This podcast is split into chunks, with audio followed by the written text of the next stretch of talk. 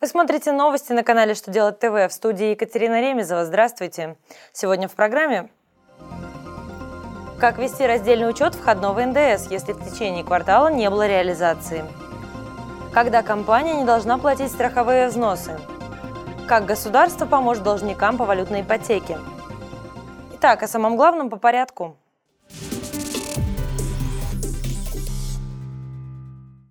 Как известно, при осуществлении облагаемых и необлагаемых НДС операций налогоплательщик обязан вести раздельный учет входного НДС.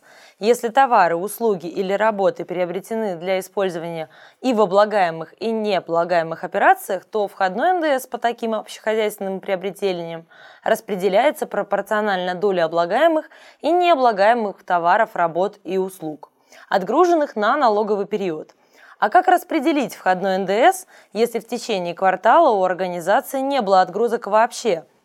Минфин разъяснил, что в такой ситуации, а также когда организация осуществляет только облагаемые или только необлагаемые операции, какие-либо особенности ведения раздельного учета общехозяйственного НДС налоговым кодексом не предусмотрены, поэтому налогоплательщику придется рассчитать пропорцию в порядке, установленном учетной политикой.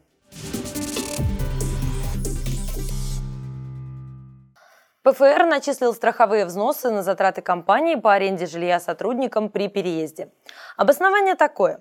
Выплаты носили систематический характер, произведены в рамках трудовых отношений, являясь составной частью заработной платы. Из этого следует, что они – объект обложения страховыми взносами. Но Верховный суд с этим не согласился.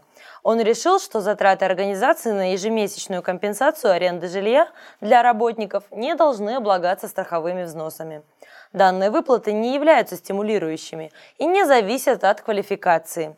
Следовательно, оснований для начисления взносов на стоимость аренды жилья нет. По мнению судей, эти расходы носят социальную направленность и считаются компенсацией расходов по самостоятельному найму жилья при переезде в другую местность, а это входит в обязанность работодателя по Трудовому кодексу Российской Федерации.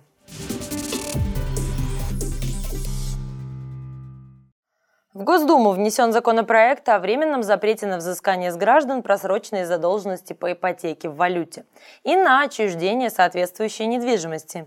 Кроме того, нельзя будет передать права по закладным третьим лицам без письменного согласия заемщиков.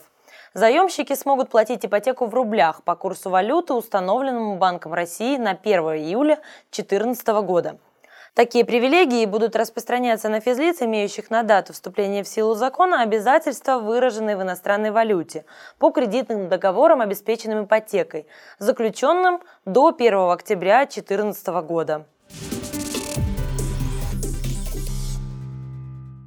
На этом у меня на сегодня все. До новых встреч на канале «Что делать ТВ».